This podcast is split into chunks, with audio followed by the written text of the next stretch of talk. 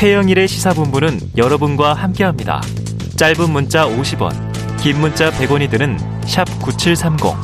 라디오 어플 콩과 유튜브는 무료로 참여하실 수 있습니다.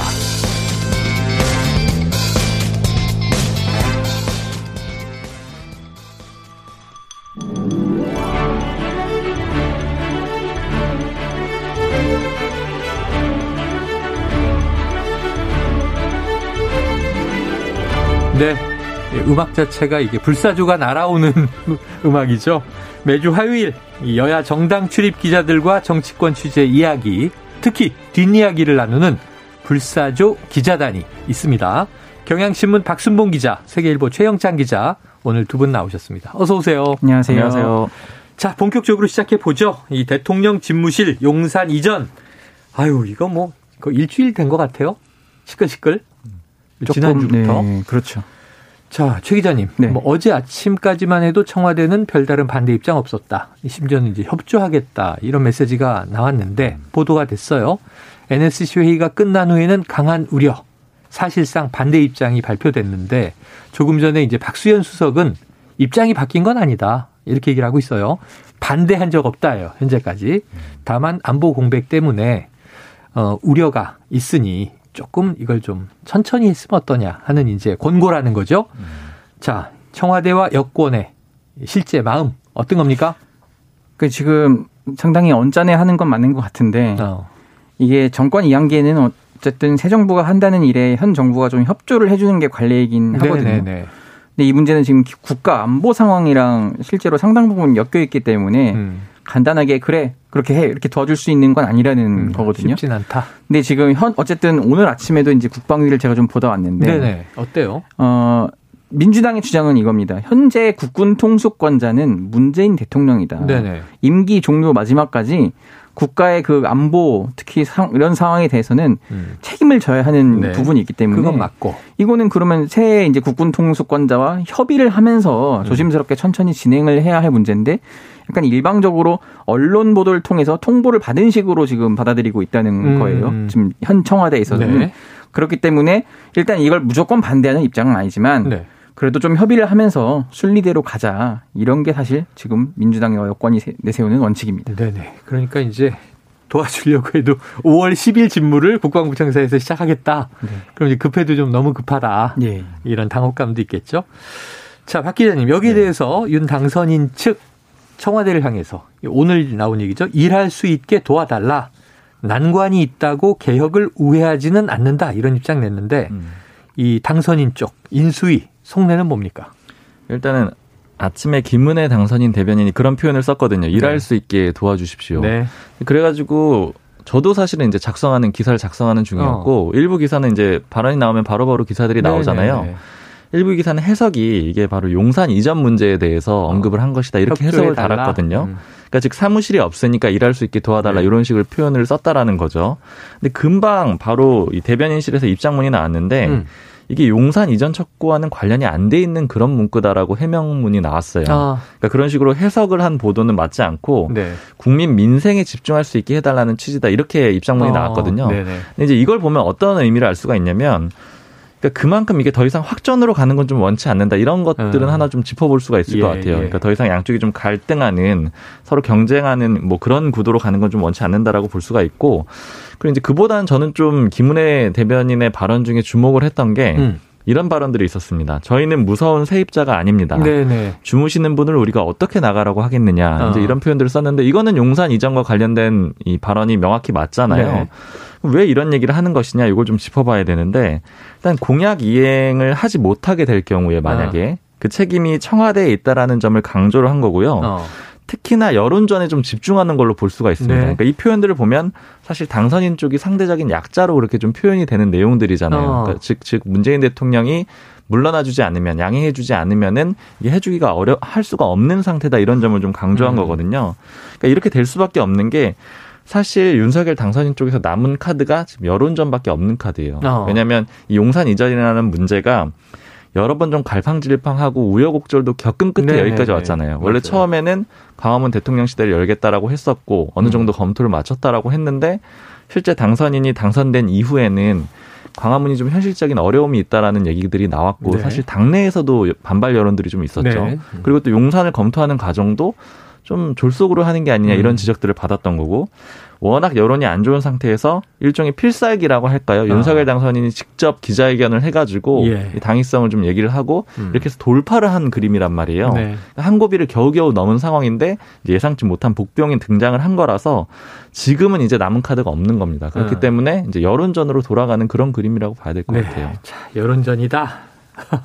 그런데 이게 그러면 결국 싸우는 거 아니냐 이런 얘기가 나올 수 있는데 우리가 더 약자예요 하는 여론전으로 음. 해석을 해주셨습니다. 자 조금 전에 이 박수현 국민소통 수석 이 언론에 약간의 이제 불편함을 보였어요. 신구 권력 충돌이다 이렇게 많이들 이제 보도를 했는데 왜 이렇게 표현하는지 모르겠다 오해다 신구 권력 충돌 아니다 음. 이견이 있는 것이고 이건 협의를 통해서 충분히 좁힐 수 있다. 최 기자님, 네. 어떻게 봐야 됩니까? 충돌 아닙니까? 아니 뭐 언론에서는 그렇게 표현할 수밖에 없는 게 있고 네네. 제3자가 볼 때는 지금 새 정부에서 뭐 이렇게 하겠다고 했는데 현 음. 정부에서는 좀 난색을 표한 건 사실이잖아요. 네네네. 뭐 사전적 의미로 충돌이 아니라고 하기도 조금 어려운 측면이 있습니다. 네. 이견 표출. 네, 이견 표출인데 뭐 그것도 네. 하나의 큰 범, 범주에서 충돌이라고 볼 수 있는데 그만큼 이걸 지금 막 그 새 정부와 정권을 놓고 그 이양기에 있어서의 좀 갈등이나 이런 거를 네. 윤석열 당선인 측뿐만 아니라 청와대에서도 사실 부담스럽긴 네네. 네. 하다. 그렇죠. 이제 어, 집을 이제 비워줘야 하는 마당에 또 여당도 이제 어 지방선거를 또 앞두고 있잖아요. 뭐 음. 여러 그런 변수들이 있기 때문에 그런 걸 충돌 이런 좀 단어가 좀 강하게 느껴지기 네네네. 네, 때문에 이런 건 최대한 피하고 싶어하는 눈치다. 네. 근데 사실 이제 음. 말씀하셨지만 저도 생각이 드는 게 음. 충돌이라는 표현을 쓰지 않긴 좀 어려운 상황인 건 아, 사실인 아, 것 같아요. 네네. 이게 왜냐면은 용산 이전 문제 같은 경우에는 윤석열 당선인의 제일 과제이기도 하고요. 음. 사실 당선인이 실제로 일단 직무를 시작하기 전부터 가장 네. 먼저 내놓은 그런 안건이잖아요. 1호 사업 이렇게 돼 있죠. 여기에서 일종의 어쨌든 뭐 충돌이랄까요 의견 차이가 나타난 상황이고 음. 사실 그리고 이것만 있는 게 아니잖아요. 그러니까 앞서서 원래 지난주에 음. 3월 16일에 점심 식사를 같이 하기로 네네. 돼 있었단 말이에요. 무산될 때. 근데 당일에 취소가 됐는데 이게 사실은 거의 정상 간의 만남이라고 볼 수가 있잖아요. 아, 그렇죠. 전 대통령과 그렇죠. 이제 그 현 대통령과 신구 정상입니다. 그렇죠. 정상이 만나게 되는 건데 정상 간의 약속이 당일에 취소가 된다? 아마 굉장히 상상하기 어려운 맞습니다. 일일 거예요. 다른 네. 나라와 이렇게 관계를 생각한다면은요. 그 얘기는 지금 공식적으로 양측이 어떤 문제 때문에 안 됐다라고 밝히지는 않았지만 음. 굉장히 엄청난 이견이 그 안에 깔려 있다라고 볼 수가 있는 네. 거잖아요. 뭐 네. 뭐 지금 추정이 되는 거는 이명박 전 대통령의 사면. 특별 사면 문제라든가 아니면 공공기관 등의 음. 인사권 문제라든가 네. 이런 것들이 거론이 되고 있는데 어찌됐든 이 정도로 갈등이 좀 표출이 됐기 때문에 음. 이거를 어, 갈등이 아니다라고 말하기는 좀 쉽지는 않을 것 같습니다. 네, 딱 중간에 있어요. 뭐냐면 이 견해 차이가 있다. 이게 음. 상당히 순화된 표현이고 네. 충돌 그럼 센 표현이고 딱 중간에 지금 갈등인 건 맞는 거죠. 이 이견이 안 풀리고 음. 있으니까 갈등이다 이렇게 보여집니다. 자, 이제 이 양쪽에서 언론전 펴고 있어요. 윤석열 당선인 측 오늘 아침 라디오에서 청와대가 요청하면 가서 안보 공백 해결 방법을 설명드리겠다. 이렇게까지 얘기를 했어요. 그러면 만나서 설명을 주고받고 아, 예, 그런 생각이셨군요. 우리 쪽 생각이 이렇습니다. 하고 절충안을 만들면 요거 일단락 될 수 있는 거 아니에요? 어떻게 보세요? 당연히 이제 말씀하신 대로 이상적으로 착착 진행이 된다면은 어. 일단락이 될 수가 있고 그런 가능성이 아예 없는 것도 물론 네네. 아닙니다. 그렇긴 한데 지금 상황을 사실 요약을 해보자면은 음. 이렇게 볼 수가 있어요. 지금 표현은 그렇지만 양쪽 입장이 얘기 한번 이제 의견 차이를 겪고 약속이 깨진 다음에 음. 서로 전화로 얘기하는 거죠. 얘기하면 음. 들어줄게. 너가 음, 어떤 음. 의견인지 정리해가지고 알려줘. 이렇게 어. 서로 간에 얘기하고 네네네네. 있는 상황이거든요. 그러니까 좋은 상황이라고 볼 수는 없는 거고요. 네, 네. 그리고 아까 말씀드렸던 대로 지금 여러 가지 문제들이 중첩이 돼 있잖아요. 그러니까 음. 그렇기 때문에 지금 종합적으로 양상이 좋지는 않다 이렇게 볼 수가 있고 그래서 이제 제가 계속 말씀드렸던 게 사실 오늘 이제 박수현 수석 같은 경우에도 여러 이 라디오라든가 방송 인터뷰를 열심히 하고 네, 있거든요. 네, 맞습니다. 이게 결국에는 여론전으로 갈 수밖에 없는 거예요. 음. 그러니까 서로 입장 차이가 있는데 여론의 추이를 보고 어디가 좀 더 어디에 국민들이 손을 들어주느냐 이걸 어. 굉장히 기민하게 반응을 하면서 갈 거고요. 특히 다만 그럼에도 불구하고 시간이 이제 뭐 예를 들자면 인수위가 남은 시간이 한 50일 정도 되고 네. 그리고 어찌됐든 간에 계속해서 갈등하는 국면으로 끌어갈 수는 없거든요. 음. 그러니까 정리를 하는 문재인 대통령의 입장이나 새로 시작하는 윤석열 당선인의 입장에서 모두 그렇기 때문에 예. 이게 무기한 평행선으로 갈 수는 없기 때문에 여론 추이를 살피다가 어느 한쪽이나 혹은 뭐 양쪽이 동시에 양보하는 그림은 나올 거라고 추측은 하고 있습니다. 자, 이 양보와 절충이 언제 나오느냐? 이 박수현 수석 대변인, 아, 저 수석 국민소통 수석 얘기를 아까 들어보면 여론전이 여론전이라는 게 지난주엔 셌잖아요. 사면 할 수밖에 없을 것. 김경수 전 지사까지 뭐 포함시킬 것. 네. 100% 이런 얘기 여론전이었는데 이번 주는 서로 갈등 아닙니다예요. 맞습니다. 지금 네. 청와대는 어, 반대 안 했어요. 그 다음에 저희 목리 아닙니다. 이거 거부하는 거 아니에요. 협조를 최대한 하려고 하는데 지금 어 안보 공백 있는데 저쪽은 없다고 하시네. 설명을 좀 부탁드립니다. 지금 이런 분위기거든요. 자, 청와대 설명. 오해이기 때문에 문 대통령과 윤 당선인이 만나면 해결될 일 같다. 저최 기자님 언제쯤 네. 만날 것 같아요? 저는 생각보다 그래도 꽤 빨리 만날 수 있지 않을까 싶긴 한데 이번 주? 저도 이번 주 안에 조심스럽게 좀 잡히지 전망, 않을까? 예, 잡힐 것 같은데 왜냐면은 그렇다고 지금 일주일 지난주 화요일 수요일이었나요? 네, 근데 네, 네. 일주일 이상 이렇게 미뤄지고 하는 게 양측 모두 이렇게 좋아 보이진 않거든요. 10일 관례를 깼다. 네. 13일째. 음. 어쨌든 만나긴 만나야 할 거라서 뭐 또 만나게 되면 극적으로 극적으로 예, 일이 처리될 수도 있을 것 같습니다. 자, 어쨌든 최 기자님은 좀 이제 금준에 혹시 박 기자님은 어떻게 의견하세요? 저도 이거 일정은 뭐 전혀 예측이 음. 안 되는데 이번 주 좀 말에 극적으로 되거나 아니면 아, 다음 주 초쯤에 다음 되지 않을까. 이제 네. 어쨌든 저도 근거는 비슷합니다. 최 기자님이 음. 얘기한 대로 이게 지금 국민 여론을 딱 어떻게 좀 정리해서 보기는 어렵겠지만 사실 이제 주변에서 제가 느끼기에는 음. 양쪽 다 왜 그렇게까지 하지? 이런 식의 네네. 반응들이 꽤 많이 있거든요. 맞습니다. 그러니까 양쪽 다 욕을 먹고 있는 상황이기 어. 때문에 어. 둘다 해결을 하려고 하지 않겠느냐 이렇게 좀 추정만 해봅니다. 다 네. 부담일 수밖에 없다. 네. 아이고 지금 49일 남았는데요. 이렇게 가면 5월 10일 이 취임식 때 만날 수는 없잖아요. 그렇죠. 그 전에 또 한 번 만나도 그렇고 사실은 여러 차례 만날 수도 있는 건데. 자, 대통령 집무실 이전 줄다리기. 근데 이제 저는 그렇게 보는데 언론들도 비슷하게 해석하는 게 결국은 이런 거 아니. 민주당은 이거 봐라. 지금 이제 신임 대통령 인기 없지 않냐. 시작부터. 취임덕 이런 표현 나오고. 그 다음에 저쪽은 어, 이거 항전이다. 항전 선언 이런 얘기 나오고. 음. 이게 지방 선거가 있으니까 또 선거가 전쟁이지 않습니까? 그래서 이런 거 아닌가 싶은데 그 배경에 깔려 있나요? 근데 이제 이거를 꼭 이것 때문이다라고 단정은 할 수는 없는데 음. 물론 지방선거가 71일 남은 상황에서 네. 이 문제가 아예 고려가 안 된다라고도 또 할 수는 없는 네. 상황이에요. 근데 그렇다고 이걸 우리가 뭐 대놓고 어. 아 이거 지방선거 이기려면 이게 더 막 크게 가야 돼 이렇게 말하진 않죠 당연히 어. 민주당도. 근데 다만 어 민주당에서 보고 있는 거는 이건 이제 시작이잖아요. 음. 근데 민, 윤석열 후보 윤석열 당선인의 이런 소통 방식이 굉장히 일방통행적이다 또는 뭐 음. 뭐 불통이다 뭐 이런 음. 식으로 좀 지적을 하는데 네네.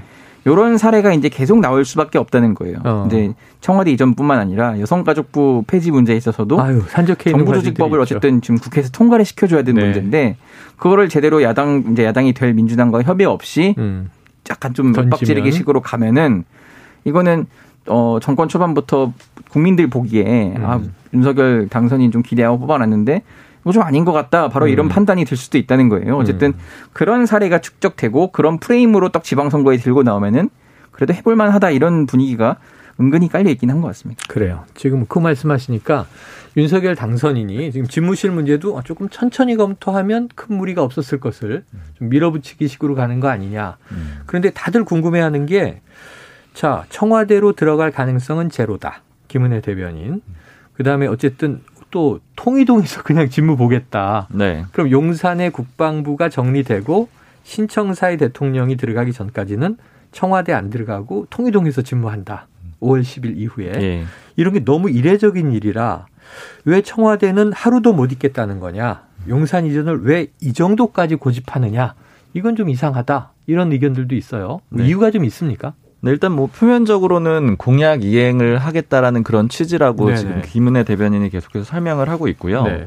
그 이제 나머지는 좀 취재를 해보고 또 이제 분석을 해본 내용을 좀 말씀을 드리자면은 일단 지금 윤석열 당선인 입장에서 제 1의 과제라고 말씀을 드렸잖아요. 음. 이제 가장 중요한 과제이기도 하고요. 그리고 사실 지금 문재인 대통령 혹은 이제 청와대에서 약간의 제동을 걸어가지고 쉽지 않아진 면이 있긴 음. 하지만 윤석열 당선인 자체적으로 해낼 수 있는 몇 개 안 되는 과제 중에 하나예요. 이게 어떤 음. 의미냐면 사실 이제 본격적으로 임기가 시작이 되면은 음.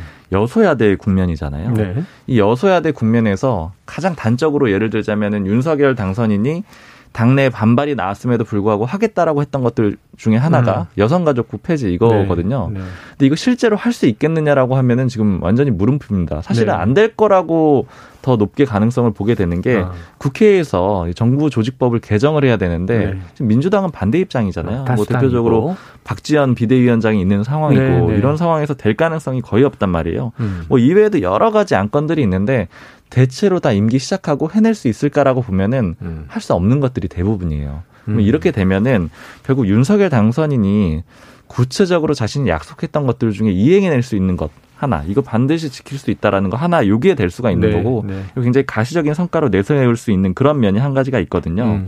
이건 반드시 각오하고 넘어가야 된다라는 그런 분위기가 있고 음.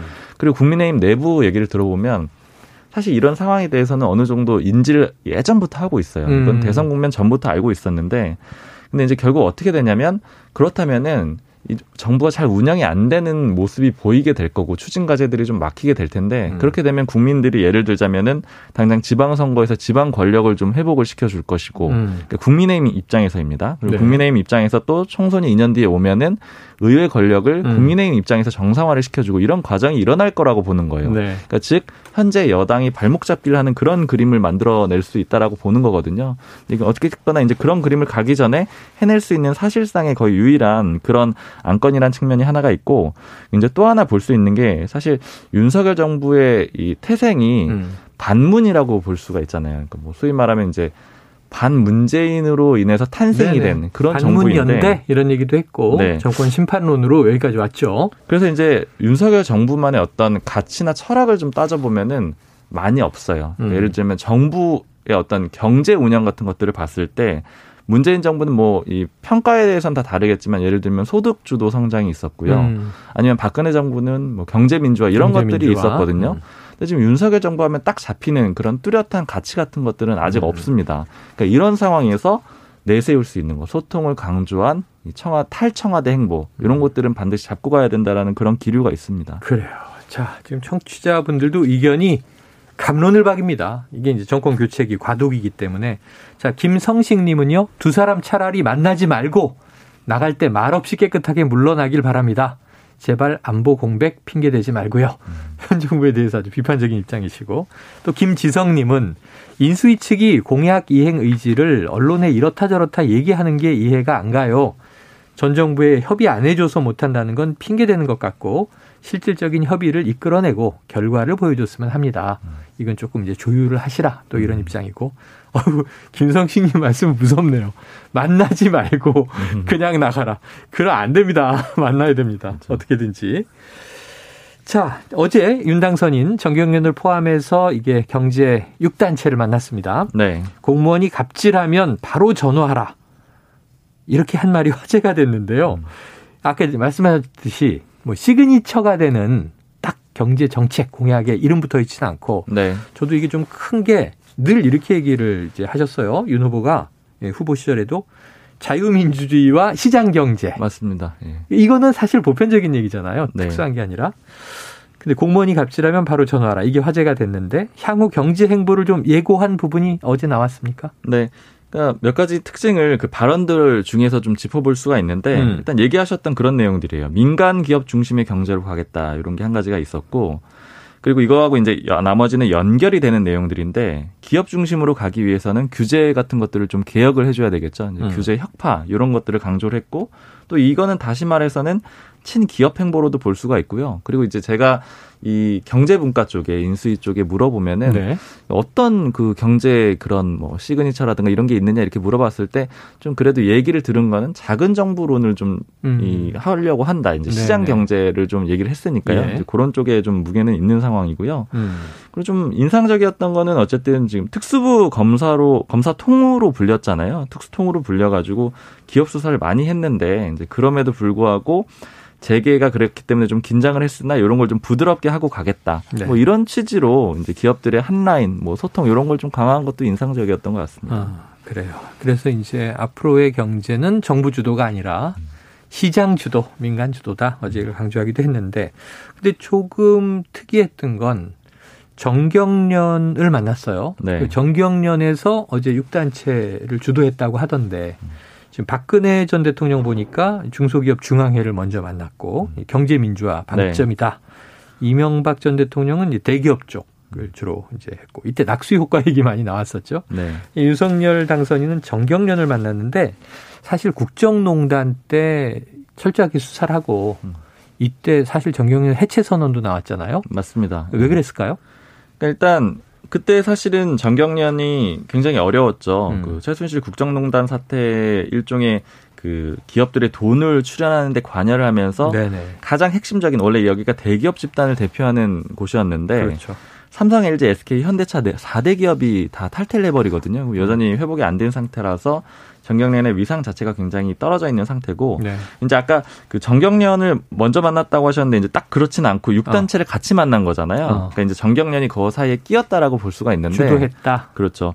근데 이제 이 주도했다는 부분도 약간 논란은 있는데 어. 제가 사실 이 지난주 금요일에 윤석열 당선인이 이 5단체장들하고 이제 월요일에 점심을 한다 이 기사를 먼저 썼었어요. 음. 근데 이제 그 기사를 쓸 수 있던 배경이 됐던 거는 이제 경제 단체 내에 약간 이견이 있었거든요. 어. 그러니까 원래 경제 단체들은 정경련을 제외하고는 각자 만나고 싶었던 겁니다. 아, 그러니까 각자 네네네. 당선인과 따로따로 만나고 싶었는데 이제 정경련 쪽에서 연락이 와가지고 어. 당선인과 오찬이 있으니 참여하라는 식으로 연락을 받았다고 어, 하더라고요. 네네네네. 이제 그렇게 해서 내용을 알게 됐는데 근데 이걸 얘기를 하면서 이제 경제 단체 쪽의 관계자들이 하는 얘기가 뭐냐면은 정경련은 아마 혼자서는 못 만났을 거다. 아, 왜냐면은 네, 윤석열 네. 당선인이 그때 그 국정농단을 그렇지. 어쨌든 수사를 한 검사인 거잖아요. 입장이 있으니까. 만나게 됐을 때는 아무래도 여러 가지 언론의 음. 해석도 있을 수가 있고 주목을 많이 받았을 거예요. 음. 근데 결국 정경련이 혼자 만나기는 좀 까다로우니까 음. 나머지 경제단체들을 다 묶어가지고 만나게 되면은 네네. 자신들이 끼는데 전혀 불편함이 없게 되는 건데 어. 사실 나머지 경제단체들 입장에서는 자기들은 따로 만나고 싶었던 거죠. 그러니까 음. 좀 주목도가 떨어지게 되니까 예. 이런 불만들이 좀 나오기도 했습니다. 아, 다 만나기는 쉽지 않았을 텐데. 자, 정경련 앞으로의 또 역할이 어떻게 바뀌는지 지켜봐야죠. 지금 허창수 회장이죠? 정경련이? 네. 송경식 회장은 경총이고 맞습니다. 대한상의 최태원 회장. 네. 네 한번 지켜보도록 하죠. 알겠습니다. 다음 이슈 한번 보겠습니다. 민주당 지금 이제 이번 주에 원내대표 선출 있잖아요. 예. 예. 이른바 콘클라베. 근데 후보군 대부분이 지금 이제 윤석열 당선인에 대해서 강경투쟁 예고하고 있더라고요. 뭐 일단은 야당이 돼야 하는 상황이잖아요. 이제 뭐 야당 며칠 안 남았죠. 네. 네. 야당의 원내대표의 기본 덕목은 어, 투쟁입니다. 대여 투쟁. 투쟁이다. 그렇죠. 대여 투쟁이 가장 큰 네. 덕목이기 때문에 그 점 특히 여당 새 여권을 이제 견제를 어떻게 할 것이냐. 음. 요게 가장 큰 숙제가 될 것 같고요. 그렇기 때문에 어, 그런 어젠다를 들고 나왔는데 사실 지금 유력 후보군 중에서는 음. 또 그렇게 막 강경파가 없습니다. 아. 그래서 어떤 분은 좀 걱정을 하긴 하는데 네네.